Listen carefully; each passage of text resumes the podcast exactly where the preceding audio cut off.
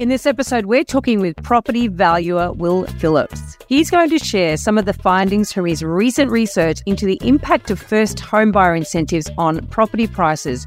Do they really help people get into the market, or are they instead making homes less affordable? And what about when governments get involved in lending to first home buyers? Where does the money come from, and who is really benefiting? Welcome to The Elephant in the Room. This is the podcast where we love to talk about the big things in property that never usually get talked about. I'm Veronica Morgan, real estate agent, buyer's agent, and buyer's agent mentor, co host of Foxtel's Location, Location, Location Australia, author of Auction Ready, and co host of Your First Home Buyer Guide. And I'm Chris Bates, mortgage broker, recently ranked number five in Australia out of over 18,000 brokers in the annual MPA Top 100 Mortgage Broker Before we get started, I need to let you know that nothing we say here can be taken as personal advice. We always recommend you engage the services of an appropriate and experienced professional. Our guest today is Will Phillips. Will is a listener who's reached out to us with some very interesting research he's been doing.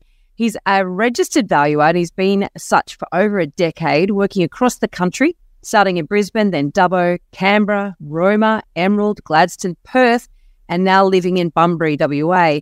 He's just completed a Master of Economics with a 20,000 word dissertation being called The Impact of Government Incentives and Low Deposit Home Loans on the Perth Property Market. This research took him over 18 months to write, and we're pretty excited that he's sharing his findings with us today. Thank you so much for reaching out, Will, and for being a listener too. No, no problem. Thanks for having me. It's, um, yeah, it's good to be here. Yeah, absolutely. Looking forward to the chat, Will. Um, sometimes before we do these podcasts, we get into some meaty chats prior to starting, and uh, we had to sort of stop you there. I mean, just uh, I mean, it'd be interesting just to know why you, I guess, did this research and what your thoughts were prior to doing it. You know, like we've got a view of the world or our hypothesis that we do before we start, and you know, and what sort of did you learn through the process, and was it what you expected you know, the outcome to be? Yeah, so I started valuing in um, southeast Queensland um, back at the start of the last decade, sort of around 2010 to 2011. Um, and then, as Veronica sort of mentioned, moved around a little bit. So you sort of get a bit of an understanding on how different markets operate, what their drivers are, um, and you can sort of pick up anything fairly quickly that's a little bit out of the ordinary. And so when I moved over to WA uh, at the start of 2021, uh, there were a few things that I just really quickly sort of picked up um, in terms of differences, particularly between Queensland and, and WA. Um, things like uh, rates of home ownership were quite a bit higher in WA, um, and in particular certain suburbs. Uh, and the cost of construction of a house at the time when I came over was about 30% less than um, what I was used to sort of seeing on housing construction contracts in, in Queensland at the time. Um, and so that sort of, yeah, prompted me to do a bit more of a, a deeper dive into uh, what was sort of happening over here. I'm actually gobsmacked because I've read through some of the stuff you sent us and I actually hadn't realized I hadn't picked up on that cost of construction. Mm. Um, so it's an interesting one, but we need to tease a lot of this out, right? Because Obviously, there's some unique factors that are at play in the Perth market that don't operate elsewhere, but you've touched on higher rates of home ownership.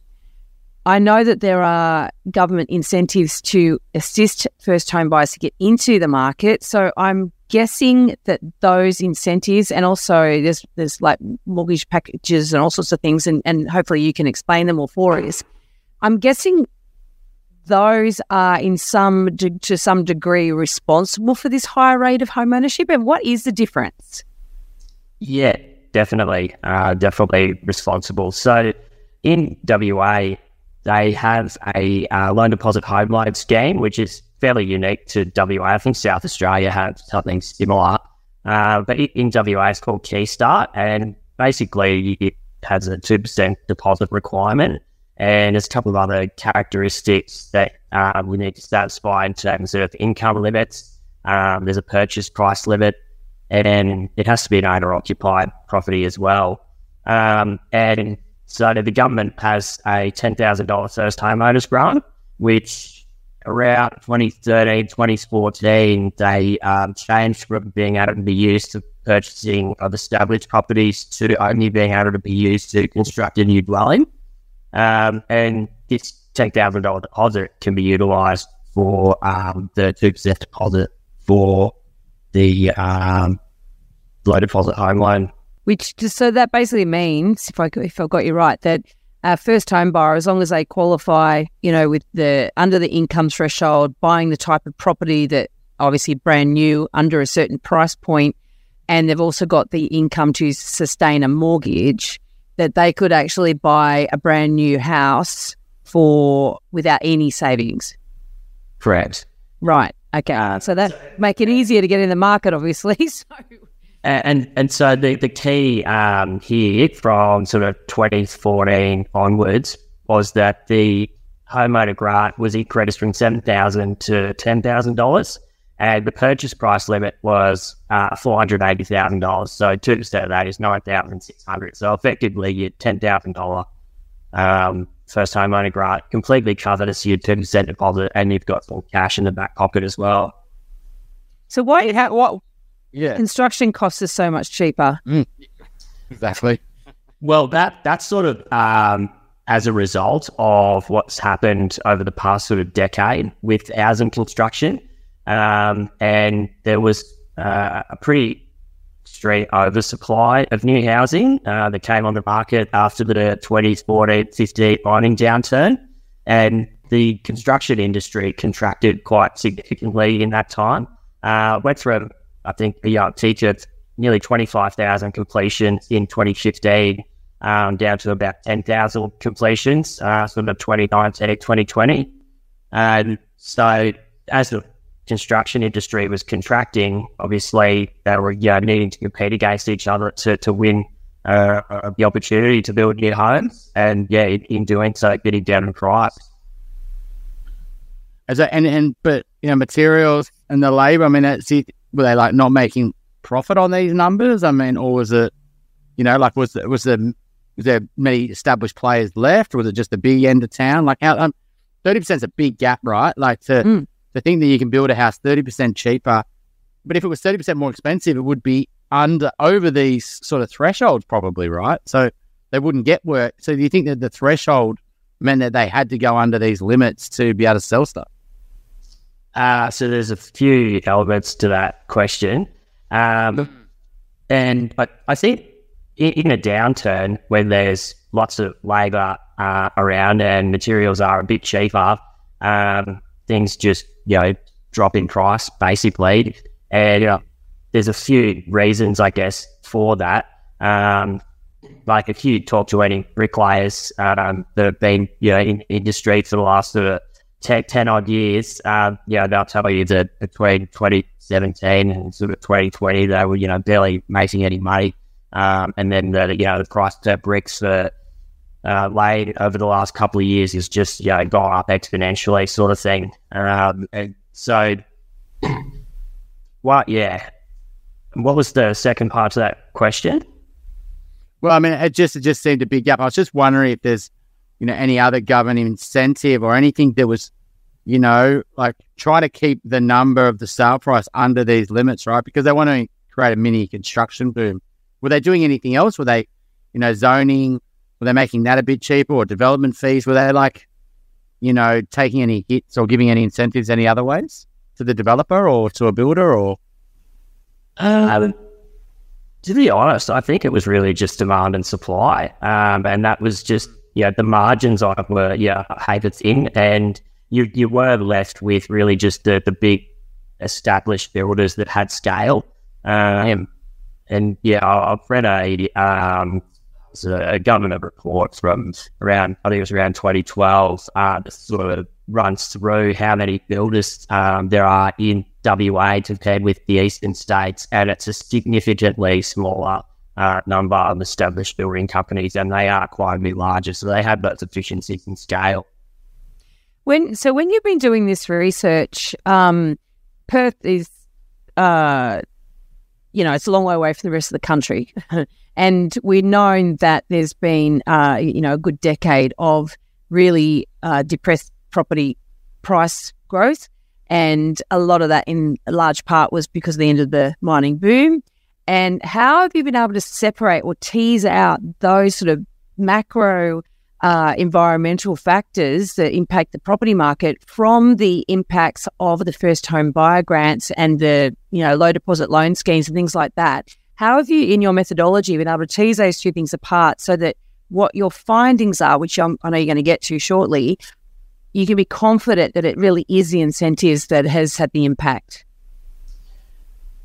Uh, the way that I sort of identified that was that housing construction in WA didn't really start to ramp up until 2014, um, which was the beginning of the downturn. And at that point, that's when uh, the mining industry started to free up a lot of labour, and the housing construction industry was able to really sort of get going.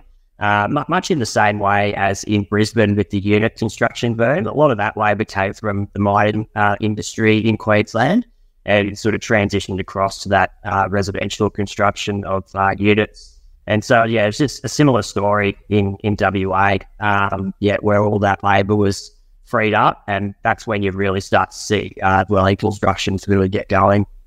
So, uh, what you're saying, um, if I'm putting words in your mouth here, is that as the mining boom ended, the government looked at ways to get more people into housing and continue to, I guess, create a, an economy which provided employment to people who potentially were displaced by one industry downturn. Is that what you're talking about? You're basically saying that the government then turned to construction to say, right, well, let we need to bolster up and get activity going. How are we going to stimulate this side of the market? Um, because yeah, I wasn't in WA at the time, so I can't really comment on um, yeah the policy decisions around that. But having lived in Brisbane when the unit construction boom was on, I know that that was a, a bit of a, a mandate. Um, they did a lot of rezoning to try and incentivize developers to build a lot of those high-rise units in um, in the in the middle of the city there. Um, but yeah, as far as Western Australia goes, the, the timing of the changes to some of the incentives um, and the, the scheme itself were sort of around that period. But I would only be sort of speculating as to yeah those changes were made at that time. So is the home ownership rate you said in Perth? What is that in terms of versus the uh, you know other states? Uh, the 2021 census, it, in, it was around 41% of uh, homes owned with a mortgage. Um, in terms of, and so that's sort of been more of a focus for me as opposed to total ownership, which is yeah inclusive of own outright. Um, it's been more of the mortgage focus. So yeah, it was about 41%, whereas um, the, the average for Australia is somewhere in the, the mid to low 30s. And and you think that based that's then encourage you to do your research to basically show that you know this Keystart uh, policy pushed a lot of people into home ownership, which I'm not saying that's good or bad, but this is just just thinking this is why it's much higher than the other state. But these are these are uh, grouped together, right? This is a glut of people with higher mortgages um, that are building these, buying these new properties, and they've got to be pretty cheap, right? Like in terms of the build cost and the land to get under five hundred thousand, like they've got to be small blocks and small builds, right? Um, is that sort of what your takeaway is that you've then got these glut of suburbs that have high, you know, debt to equity and huge portion have mortgages? Yeah, so you still have your established inner ring suburbs where it really still is, you know, down to 15 or 20% rates of homes over the mortgage, uh, and, you know, quite, quite a few around that sort of mid to late 30s as well. Uh, and so, you know, I, I analysed every suburb in Greater Perth just to see, you know, where the higher rates actually were. And yeah, it's in the, the growth corridors, um, typically those master planned estates, um, that are sort of, you know, 30 40 kilometers uh, out of the city. And so, what are you, what, I guess, what conclusions have you come to? Is this good for Perth residents that they are able to get into housing um, a lot easier than elsewhere in the country? I mean, obviously, with cheaper prices, you would expect that's the case as well. But obviously, with the government lowering the barrier to entry, is that a good thing? Has that meant that there's, you know, more stability and, and people are actually um, more secure financially, or is it actually a, a is it, uh, I guess, exposing a whole segment of homeowners to quite a dangerous situation? I'm not quite sure how we should interpret this. Yeah, and I'm sort of um denied with it myself, and you know, I, I try not to. I try not to sit on the fence because typically, as as valuers and, and analysts, we're uh, providers of you know a story and a report uh, as opposed to providing an opinion. Uh, yeah, I think that there's, there's an element certainly that um, providing people with an opportunity to uh, have home ownership is definitely a good thing because it does provide that stability. Um, there's also the other side of the coin with WA being at a commodity based uh, economy where you know, up to sort of 45 and even 50% of the economic output does come from the mining sector. Um, you do need an element of labour mobility to be able to bring in uh, workers when there's a bit of a, a mining boom on. Um, and then if things do start to sort of cool off, they might sort of move around to, to other locations around the country where that labour uh, is then required. Um, so that's sort of the, the, two sides of that coin, really. But it does bring in uh, a few other um, things as well in terms of because the properties can only be owner occupied. Um, you can't sort of if, if you're at a point where you want to you know relocate into state and retain that property, uh, but you don't have you know five percent, till twenty to, to transition across to another lender, you then yeah may need to sell it and and realise a loss, or uh, potentially you, you, sort of do need to hang on to it if there is a negative equity um, stake in it. Is that your experience though? So Perth had some um, some pretty big numbers showing at a city level, and then when you go into you know some suburbs and then types of properties, some some growth has been quite serious. You know, some quite significant growth in the last two years. What's your take on a lot of these suburbs that you analysed that have you know have used Keystart that are under this have purchased under this 500 limit and likely they've gone in there with you know 100% loans because they're probably well it's called 98 pretty much 100% right um what and a, if you have they had significant growth? Have they have they done really well financially, or is there negative equity? So, or what's what's the issue? So, one of the uh, analysis that I undertook, and um, I'll refer to um, some suburbs in Queensland because I know that market fairly well. I use that as a bit of a basis of comparison. Um, so, I analysed um, some suburbs in the city of Swan, LGA, which is the north uh, east growth corridor of Perth.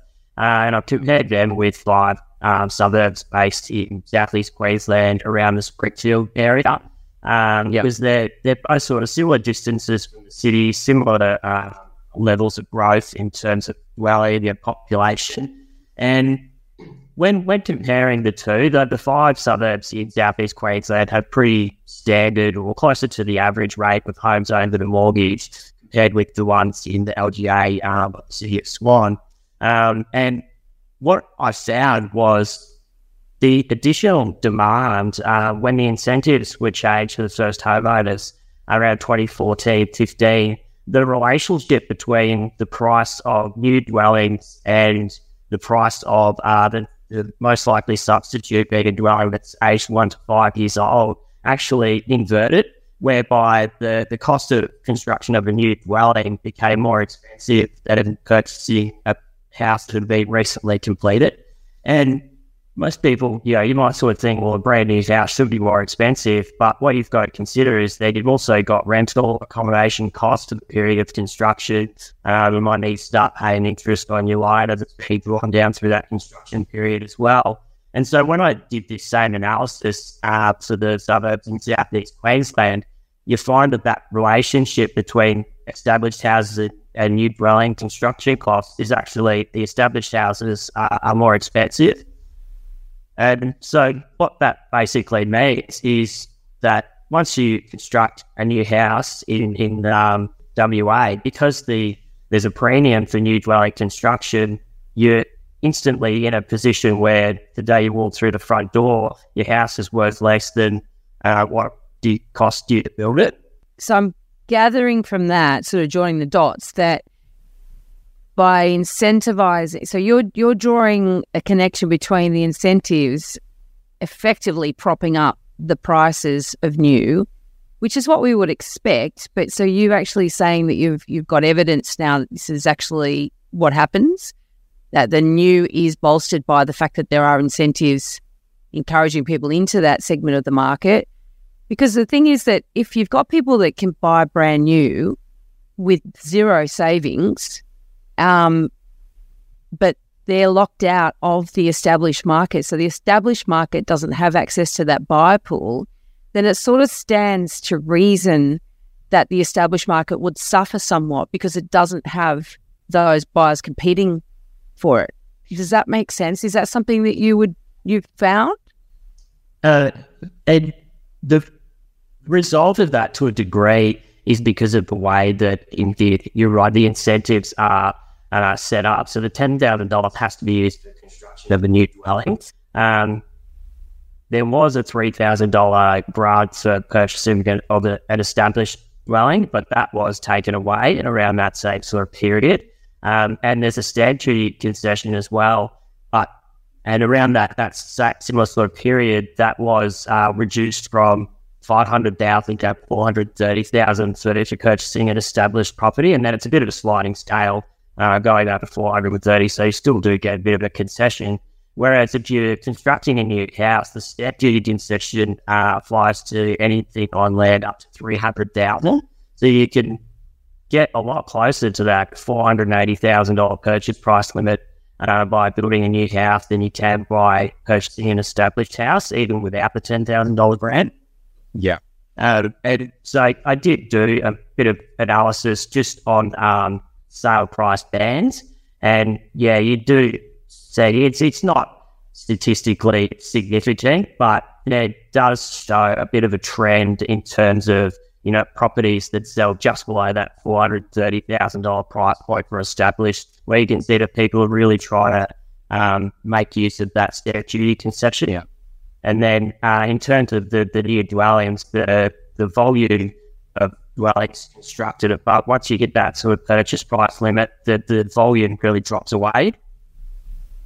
And so, so with this recent boom, though, has those suburbs gone up, or, or are they now still in negative equity? Because you can already imagine. Okay, so they've they've moved in, they paid four hundred eighty thousand. You're just saying that uh, as soon as they moved in, it's not worth four eighty. It's worth maybe closer to four thirty um, because it's established property now. Um, and there was stamp duty concessions up to that, and um, if your target market's first home buyers, a lot of them looking for those sort of concessions. And there's always a pre. People do want new over over old, you know, so why would you want a one year old place when you could buy a new one for the same price if you've got rental accommodation? Um, and you know everything's fresh, the paint's fresh, etc. Um, and that's one of the challenges with estates. states. There's always a newer estate just down the road, like there's, uh, and and that, that buyer's always got the choice of one year old or three years or brand new. Um, but now then you fast forward three years, uh, are these suburbs really still struggling? Like, uh, you know, where, the, yeah, they thought they got home ownership, but what they really got was an asset that didn't go up in value that was actually quite risky. They haven't really saved money on renting because their mortgage rates have gone up. Um, and so, what have they really got out of this? Yes, they're homeowners, but are they stuck? Are they actually mortgage prisoners now? Um, and they've seen very little growth, or, or, or have they gone up? I don't know, like because the construction costs have gone up, and um, you know, they actually were just that that construction cost benefit is really now factored into higher prices. So they've made money not because of good assets, just because construction costs have gone up and they bought at the right time. Yeah, so I guess that really comes down to an individual um, level in terms of when they bought, what they bought, what they paid, and those sorts of things.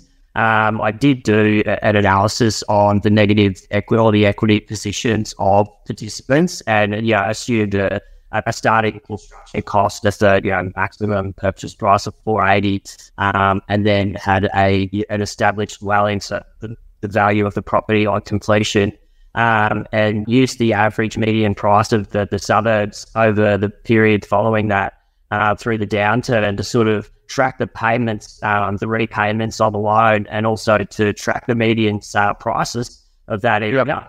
Um, and it did result in yeah, that position of negative equity for, for quite a few years. Um, and then it sort of, I think, turned around from memory, uh, maybe around 2020, 2021. There was sort of enough growth where they paid off enough and the growth then turned around um, to put them back into that position of, of negative equity. Um, and I also did that analysis as well with a 5% deposit just to see what the difference was.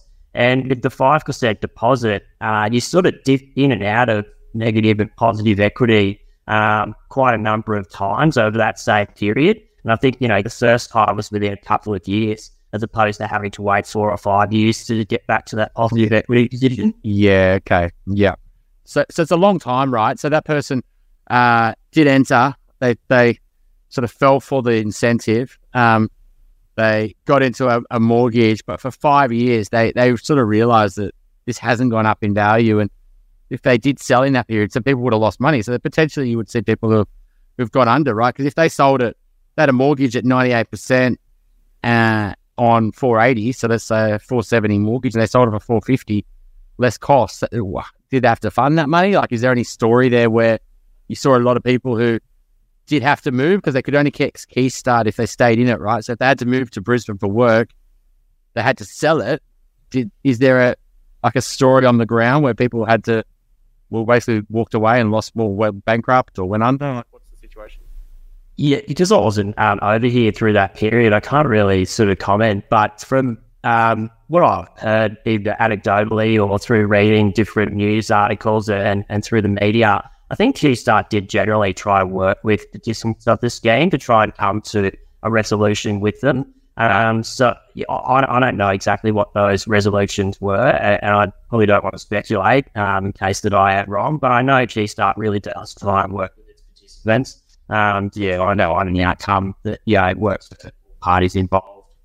One of one of the findings that you um, have listed through on, in a sort of a summary um, that we got from you was that suburbs with higher rates of homes owned with a mortgage appear to have higher rates of long term unemployment. That that's a really interesting is that correlation causation. What do you think is going on there? And do you think that is unique to Perth? Um, so yeah, I, am not a really a social or demographic economist. I'm more sort of property related. So in terms of that data, really what I was looking at was the high rate of home over the mortgage suburbs and the unemployment rates and just comparing the 2011 census with the 2021 census data. Um, and um, it did indicate that the higher rates of home uh, over the mortgage suburbs did actually have higher rates of unemployment in 2021 in some cases, and not all um, than they did in 2011. Whereas if you look at those suburbs, the more established suburbs with the, the rates of homes over the mortgage, you know, closer to the average, you're down in the 20%. Um, in a lot of cases, the, the rate of unemployment actually decreased between 2011 and 2021. Um, but yeah, as I said, I, am not a, a, social or demographic economist, so someone else you need to pick up that research and do it with a bit more confidence. It's quite fascinating though, because where my mind goes when when sort of I read those sort of findings is I think about you know the GFC in America, you know how it hit the um the property market over there was so smashed because of effectively low doc loans and you're able to hand the keys back if you can't pay the mortgage and people who didn't have jobs were able to get get um get mortgages etc etc and I know that even with these uh, this situation, which is helping people get into the property market. It's not saying if you don't have a job, you can get a mortgage. I know that it's a completely different banking system. However, there is something to be said for a barrier to entry, right? Now, we talk about affordability. We, we talk about the, uh, our social problems in this country about people not being able to afford to get into the housing market and what that means. But the problem is that once you get into the housing market, there, you have an obligation to continue paying your mortgage etc., etc. So there's, there's, and then if you can't get out of that property safely and securely, you you you face with negative equity and the problem of trying to sell the loss and all those sorts of things, right? So I, I, you know, so where my mind goes, and I know that you just said you're not a social, so you're not a um, that type of economist, but like, doesn't don't you get curious about why? Do does your mind go to a couple of theories and a couple of uh, scenarios as to what potentially could be the the cause of this or what's going on, or do, are you quite happy just to find the findings and then move on and see what else you can uncover. Uh, I did read a few um, peer-reviewed journal articles that do re- suggest that home ownership and reductions in labour mobility could lead to um, long-term unemployment uh, rates increasing. Um, so that was sort of where the basis of that um, finding came from. Um, but yeah, it's it's really hard to yeah. know exactly what, what the cause of was, whether it was just a structural change um, in employment because of you know people in that area were employed in a certain industry that you know is no longer existing, and um, you know sort of be because of that and nothing to do with the rates of, of homes owned with a mortgage. Um, so there's really yeah more more research that needs to be done to be confident with that. Yeah, so potentially that they had less ties to an area, whereas in a more established area, people have got more ties. They've been there a lot longer. They might found employment after living in the area, as opposed to um, moving to an area because they found employment.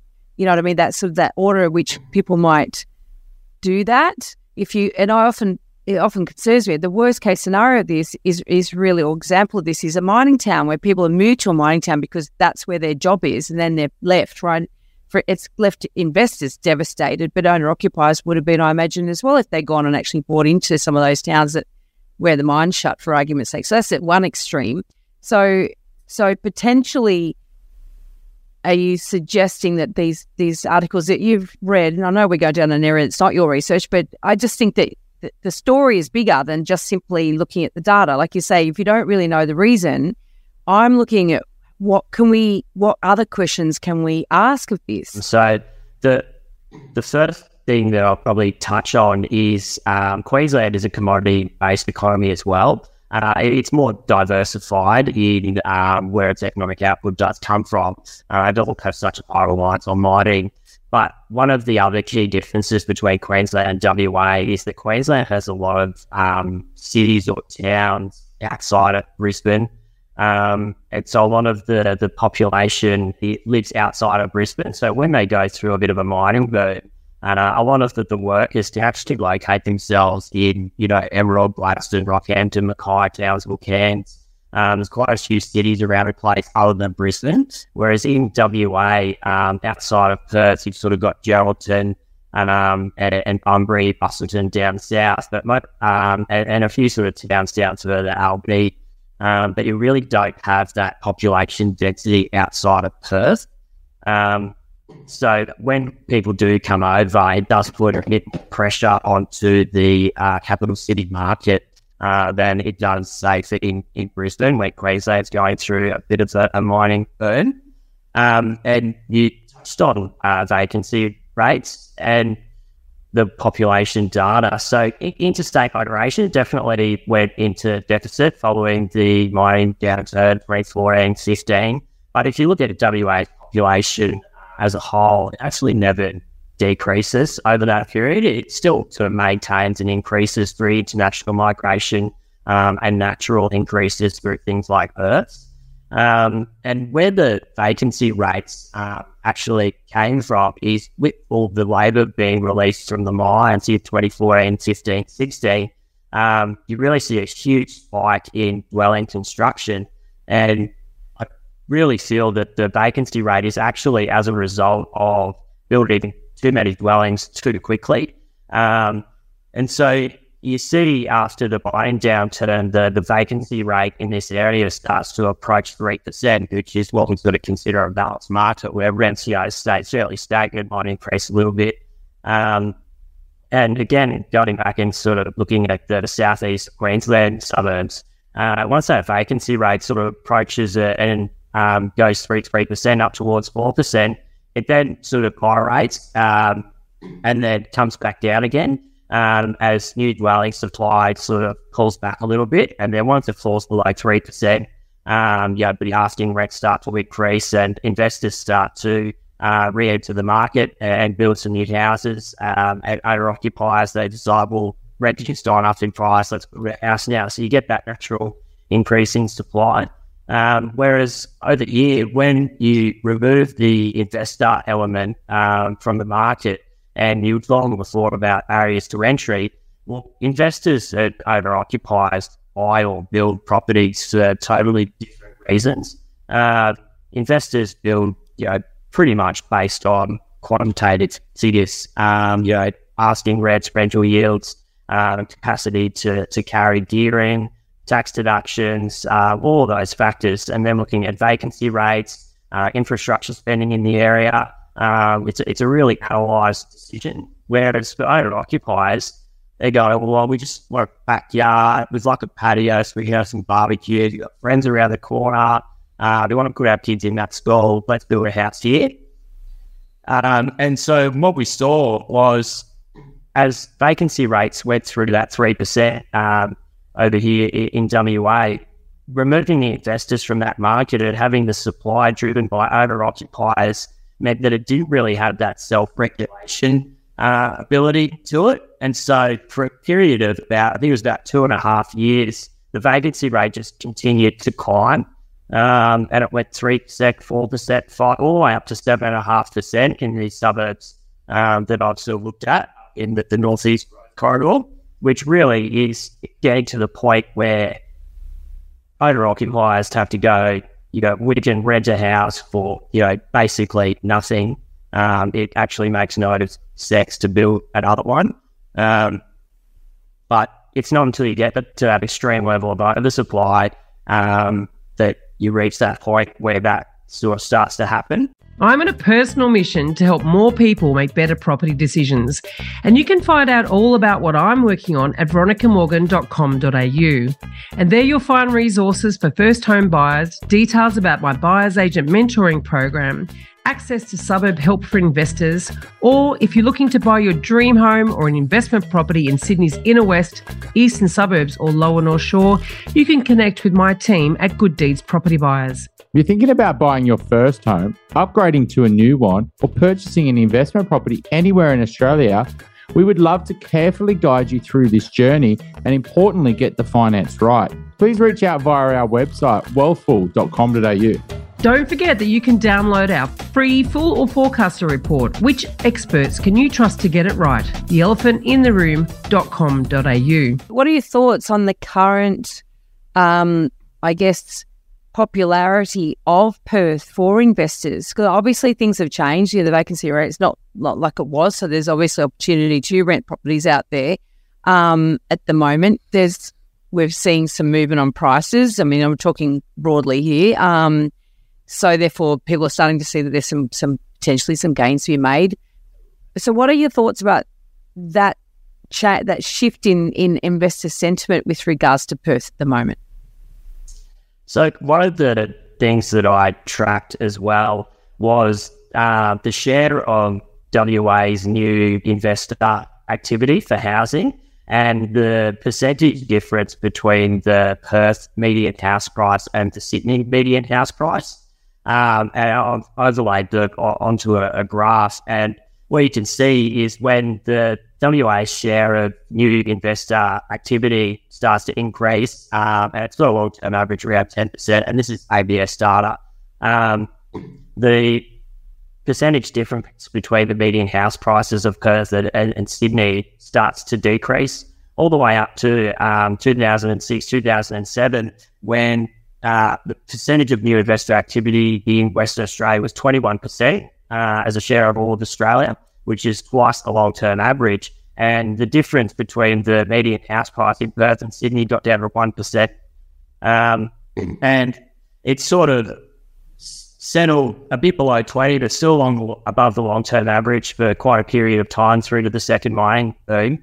Um, and then following that, once they had the extreme sort of oversupply of dwellings, uh, it dropped to as low as sort of three to four percent uh, as a share of new investor uh, dwelling housing activity. Um, and so over the past sort of uh, few years, I think 2019 is when it actually um, troughed out at its lowest rate. And the difference between the person Sydney median house price um, was about 60%. And, and so it started to trend back down again. Um, and over the last calendar year, 2023, the share has increased from 7% to 9%. Uh, so we're definitely starting to see um, investors uh, re-enter the market and track back up towards that long-term average of 10%. Yeah. And did you, uh, you know, I know you're meant to do an opinion as the valuer, but, you know, on a podcast, you know, nothing to do where you work or, you know, your opinion only. I mean, what have you learned around what assets perform well, where the risk lies, the risk for return work, you know, doesn't really exist. You know, it's not really worth the risk for the return. Like if you're investing your own money, like what are the rules that you sort of live by and what's your property philosophy? Uh, so uh, before I left Brisbane uh, back in 2017, I actually spent a bit of time working as a buyer's agent um, and learned, you know, some really good baseline uh, information. And I actually wrote a couple of pages um, just in, in Word. And whenever a friend asks me, you know, for some advice on, on buying a property, I send them that first. Um, and it's all stuff like, you know, buy on side of the street, buy west facing, you know, if it's been renovated, you know, you want to be lived in for a couple of years. Don't buy a T intersection because you get headlights in your front window. Like just all these basic sort of things that just elevate a property um, from that, you know, even a B or a B plus up into that sort of A grade level. Um, but one of the things that we uh, I learned that while I was there was that actually we didn't really um, mind in terms of what the buyer profile was, whether they were an investor or an occupier. We were just trying to buy them an owner occupier property. Um, and so the brief might be different. You know, the owner occupier, they might have the, you know, we want to have a backyard and a, and a covered decks of barbecues and live across from a park. And the investor, they might be, well, you know, this is our budget, this is um, our, our borrowing capacity and our ability to carry gear. And, and you know, that might be the same property fit both of those briefs. Um, but other times it, it's sort of made by as well. So I guess my philosophy is whether you're sort of looking to, to purchase an investment property or owner occupier property, because such a substantial portion of the market is owner occupiers, um, up around what, 60% when you include the owner the mortgage home outright. That's where you're probably going to get most of your capital growth because that's going to be who the biggest proportion of people looking to purchase your property um, when it's time to sell. So if you get appeal to that market segment, you've got a better opportunity to find a buyer or a couple of buyers that might even compete against each other. I mean, that's obviously very much in, in line with with our philosophy as well. It's owner occupiers that drive up prices. There's owner occupied demand, I should say, that drives up prices. But um, the thing going back to Perth, though, I mean, the problem with that in in that market is that you've got owner occupiers incentivized to buy something that not isn't necessarily going to translate to have that same um, that same owner occupier appeal on the resale. So, is there something that you sort of applying what you learned when you were working in southeast Queensland versus what you are observing now that you're living over on the west coast? It, it, is there a different dynamic at play there in terms of that? You know that focus on the owner occupier appeal? Is, is there two different types of owner occupiers? I think the the activity that we've probably seen from East Coast buyers over here at the moment has been for established properties. Um, and when you sort of live over here for a period of time or, or work in property, you can work out the age of a property or something that's been built in the last sort of 20 years very quickly uh, because it's either a downturn or it's you know it's quite large in scale. It's got multiple living areas. It's um, you know well fitted out with you know ducted air, high ceilings, stone tops. Because if the downturn, you know the labour's a bit cheaper, the materials are a bit cheaper, or it's been built in in a burden where you know the floor areas are a little bit smaller, might be by living space, uh, standard high ceilings, uh, and those sorts of things. And I think owner occupiers typically they, they are looking for the multiple living areas um, and, and try to tick all those you know higher end features. Um, whereas I guess for investors, particularly East Coast investors that um, haven't been over here to see the market but potentially don't understand differences um, and, and maybe a buying purely based on, on a numbers game in terms of rental yield may not understand uh, those variables. And So when you're pricing the value of a house purely on its rental yield, um, there's potential there that you may be actually overpricing the property. Um, and when we, I'm not going to say when, but you know, should should WA um, cool off a little bit, and and you would have then try and sell that property and sell it back into the owner occupier market, you might find that um, you, you might have paid a little bit of a premium um, because the basis that you bought for is now not the basis that the next buyer is looking to purchase it based on. Yeah. So I guess you're highlighting a bit of a risk of, you know, buying from afar and not then, you know, understanding the difference in build quality. You know, you're basically just looking at the suburb medium and going, oh, you know, we're not comparing the floor plans and all the features and, you know, the better streets to the worst streets. I mean, you did rattle off a whole list of small one percenters, I would call it, but you know, those one percenters add up, right? Don't buy on the T set. You buy with a better aspect. You buy on the, the right side of the road. You buy something with, you know, slightly bigger block or the house is in the right part of the block. Like, you know, and then when you try to sell it in a, in a hot market, yeah, okay, maybe there's not much gap in those prices, right? Um, because buyers are just desperate and they're willing to make all those compromises. But you're right. When that market cools off at some point, um, if you do need to sell in that market, that that those one percenters add up. Oh, I'd love it, but I just, just I think I'll just be a bit patient. I think I'll just sit on the sidelines for a bit longer because you know it's just a bit weird the floor plan, and I think I'll find something that better suits. Um, and so is that what you're sort of suggesting here? Is that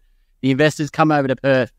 Oh, okay, it's got a great yield. It's five hundred dollars a week, and it's six hundred thousand it's how amazing is it? But they're not factoring in all those other things that they're missing just because they're buying in a bit of a mini boom based on you.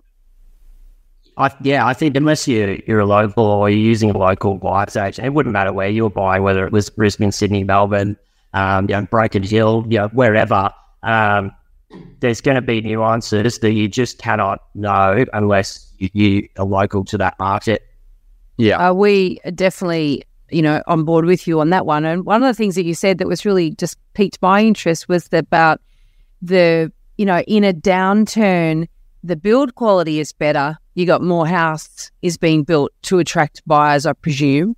Um, and also, as you said, I think, you know, labor is perhaps cheaper and, maybe materials are cheaper, so therefore they can. Whereas in a in a hotter market, um, in an upturn, there's more, I guess, you got more buyers around, so therefore they're not as fussy, and so therefore you can build smaller houses and potentially with lesser materials or lesser finishes.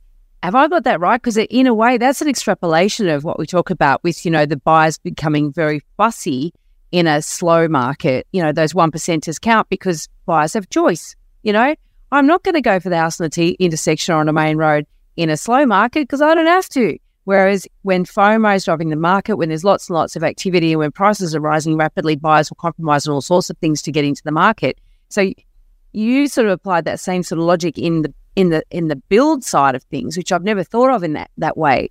Uh, which I think that's quite interesting. And once again, that's one of those local knowledge things that we I'd never really think of that. Now, and I'm sure most other East Coasters wouldn't think of that when they're looking in, in at buying in Perth. Yeah, uh, it, it really compresses the market from the top to the bottom, and you don't sort of have the premiums between the, the A and B grade properties. And so you probably don't sort of realize, uh, I guess, when it does turn into a, a, a, buyer's market, that that premium between your property and, and the A grade property would actually decompress, uh, mm. become a bit larger. Yeah, no, we see it all the time. But yeah, I hadn't thought of it in terms of actually as things are being built. Do you? Um. Well, it's been a very interesting conversation. We really appreciate you know you, as I said, as a listener, reaching out to us and saying, look, you know, you've done this research. It certainly piqued our interest. Um. Do you have an example of a property Dumbo you're going to share with us? Yeah, I sort of uh, ummed and ahed with this one, and I yeah didn't want to throw anyone under the bus or implicate um, anyone too much, but um, I've got a family member and um, the um, older couple, and uh, he, he's a builder, a master builder, does you know fantastic work. Uh, but he decided he wanted to close a balcony, which you know, looks great, extended the living area, and he probably gets where this is going, um, and and put in a, a, second bathroom into the house as well. Um, and he start, he has done a fantastic job. It looks really great. And uh, they went to sell that property just recently, put it on the market, um, didn't have it signed off, um, their final certificates, found a buyer who um, signed the contract and then yeah, found out that it wasn't signed off, didn't have the final approvals. Went to go through that process, really struggled to find a certifier. Sale ended up falling over, and that was about a year and a half ago. And probably still hasn't sold. Ouch. Yeah. Okay. Yeah. So I mean, that's just that's one of those things we are just talking about in a hot market, right? Uh, hot market, the buyer just takes it on the chin and says, "Look, Exactly. I, I better I'm better to be in. Otherwise, I'll just sort that out myself, and I'll pass the buck down the road one day in ten years' time when I sell it." But in a slow market, you know, people just pull out, right? When there's a and they, they worry there's going to be more things, right? That's the issue. There's the, oh, what else isn't you know, signed off? You know, what what does this mean? The uncertainty of that just really uh, turns people away. So, what should they have done? I guess had they just got approval for that and got it all certified properly? Yeah, you really need to tick that box right from the start. Um, because after the fact, you know, if you're getting a certifier out there, particularly if you're putting on an extension with, say, a concrete slab or or a deck with, you know, uh, concrete footings, the certified, how can they know how deep that concrete is and whether it's in the ground, you know, to the to the required specifications? Um, so it really does pay to do all that beforehand. Um, and even if you're willing to accept it because maybe you're able to it up a little bit cheaper, um, you've potentially got risk there in terms of, you know, if that deck fails or if that wall of that house falls over for one reason. And it may not even be poor construction, it's just the timber right out or something. But then they're going to come back and, you know, ask for that certification um, document and you don't have it. And you're potentially liable if that's an investment property or you've got a bunch of friends up for a barbecue. Right. and possibly having difficulties insuring it as well. Um, you know, it, it it is, as Chris said, it's something that in a hot market buyers will overlook, and I'm always astounded at that because I have been a sales agent. You know, that's when I learned about the folly of of trying to ask for uh, was it ask for forgiveness, not approval, which is what we will try to do after the event you know, the folly of that is that yes, you you lose your opportunity to sell in any market conditions because that's when people get super picky about this sort of stuff. And I'm never cease to be amazed at how in a hot market people don't seem to care. And I'm thinking, Yeah. only you'd actually experience how difficult it can be to move a property that isn't properly approved in a slower market, you would not be so gung ho about buying this one. Yeah, absolutely. Absolutely. Well, I'm sad to hear that your relative, the elder gentleman with the who's the master builder, hasn't. Didn't know any better. I didn't actually know the order in which to get things done. Uh, well, thank you again for reaching out to us. Um, and uh, you know, we wish you now that you've got your your masters, congratulations. And um, are you going to continue working as a valuer? Or have you got other plans? Yeah, so the master's was actually a master of agriculture and resource economics. Um, and so the intention was to transition away from residential and move into agribusiness, rural valuations, which is what I've been doing for the past couple of years. Uh, it just so happened that uh, sort of fell into this research uh, in moving over here and still did my dissertation on a residential topic. Um, but yeah, certainly working in agribusiness valuations at the moment and um, planning on continuing down that path for some time. Excellent. Well, good luck with your your progression of your career. Thanks so much. Thanks. Thanks for the chat, Will. If you have a question that you'd like us to answer in an upcoming Q&A episode, you can send us a voicemail or written question via the website, theelephantintheroom.com.au, or you can email us directly at questions at theelephantintheroom.com.au. If you like what you're hearing, please share this episode with others you feel would benefit. And while you're at it, why not leave us an iTunes review? Five stars would be great. I know that sounds a bit cringy, but we have it on good authority that every review helps make it easier for other people to find out about us and hear what our amazing guests have to say.